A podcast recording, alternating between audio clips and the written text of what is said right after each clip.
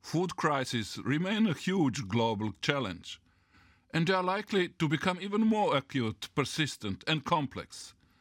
Man made and natural crises are having devastating effects, including 50 million people displaced in 2017 alone.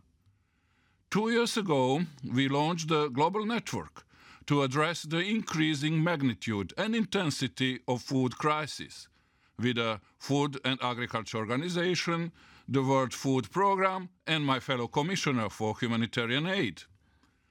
Over the last two years, the initial membership has grown to include 11 international organizations, including today's host, the International Food Policy Research Institute.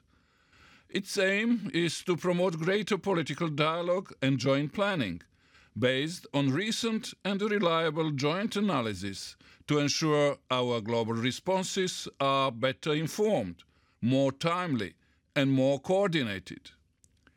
With the global report, we have jointly built a powerful tool, a thermometer, to define the temperature, location, and the root causes of each crisis. This report is now the major reference document guiding international responses to food crises, including the European Union's humanitarian and development actions, which are now even more coordinated. But as this year's report shows, we cannot be complacent.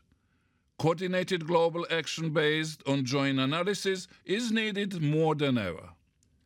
And I'm ready to help steer this process within the European Union and at a global level. Thanks to the Global Report and Global Network, I am confident that together we have the right tools, partnerships, and political will, not just to diagnose the problem, but also to prescribe the most effective solutions to global food crisis. So let me thank Dr. Shenggen Fan and the International Food Policy Research Institute for organizing the launch of the Global Report in Washington today. I wish you all a successful event.